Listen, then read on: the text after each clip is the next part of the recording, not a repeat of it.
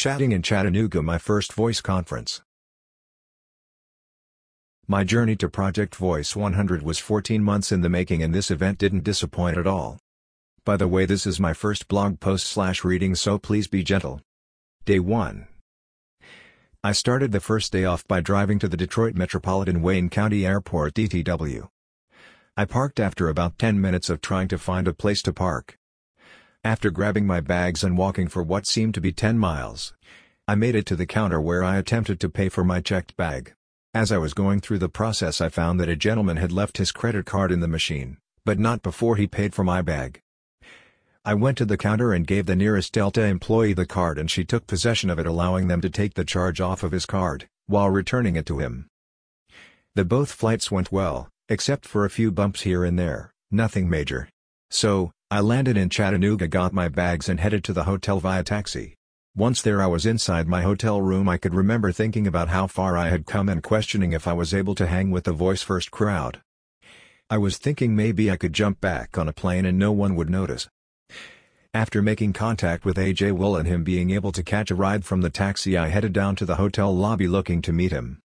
Upon arrival in the hotel lobby I was greeted by Bradley Metrock, Ian Udall and two nice gentlemen that traveled over 10,000 miles from India to be there. We talked about the conference and moving forward from the pandemic.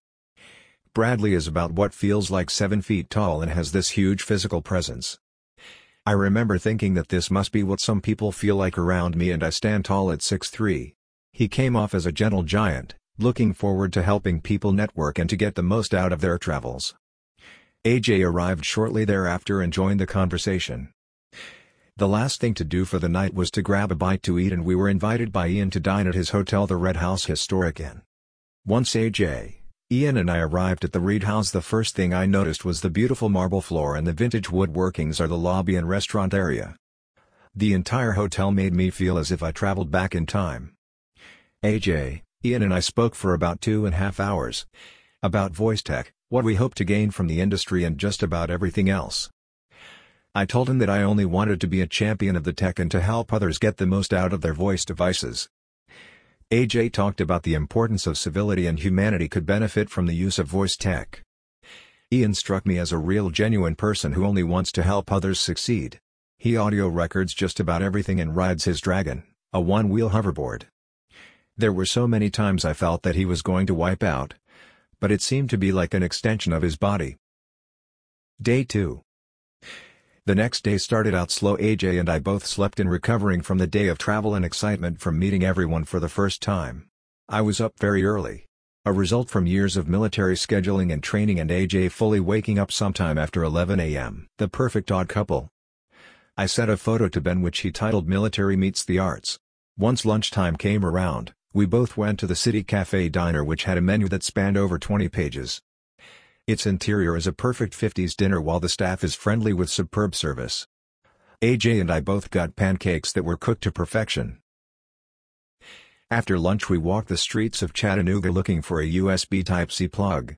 Even though the mission was a failure, the benefit was that we were able to walk the streets, while interacting with the citizens and seeing the lovely scenery of the city. Following our sightseeing we headed back to the hotel where we got ready then made our way to the convention center. When entering we found a huge spread of amazing food laid out for us and gift bags filled with local delights. Our plan was to go live and to interview the participants. But we had a few technical difficulties. Our first two live streams were a disaster to say the least so we decided to just record them on my phone and catch people at the after party. The reception was great and Bradley said a few words. But it was mostly time to mingle with others. The thing you must keep in mind is that Bradley made our personal safety his top priority. He provided ample space at each table and everything was extremely sanitized, providing a good level of comfort for the attendees.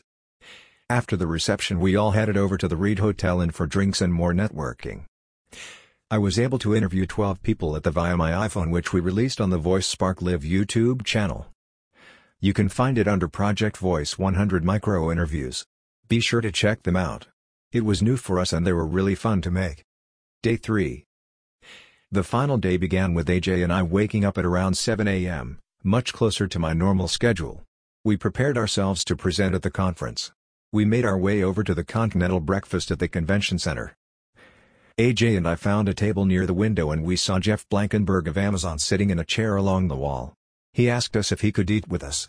Okay, everyone, I was a little star-stuck. Sure, sure I will have breakfast with the principal technical evangelist for Alexa. With only four sets at each table we had one more seat leave open and Julie Daniel Davis of Voice in Education also joined us for breakfast and the presentations.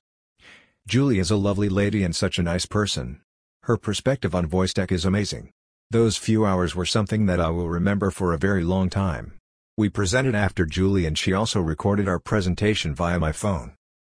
I have that post up on Voice Spark Live YouTube channel as well. After everyone presented we had about 90 minutes to network. I used this time to grab a couple more micro interviews and to meet some really interesting people. Once the networking time was up we all gathered for a big group photo and then went our separate ways. AJ and I headed back to the airport sharing a cabin waiting at one of only two gates at the Chattanooga airport. Upon waiting for our flight we had the chance to hang out with Jeff Blankenburg one more time. It was nice to talk with him about everything and anything. Jeff is a very interesting guy and is one of those people that you can just talk to. He is a very down-to-earth person and we got along pretty well. This was an awesome treat because for me it was like hanging with someone who I see as a celebrity. It was funny because I kept telling myself to not geek out too much and to keep my cool. Wrapping up the conference was great and it gave me the ability to meet AJ in person. I can't give Bradley enough praise for putting this together. I look forward to attending more of his events and I wish him all the best.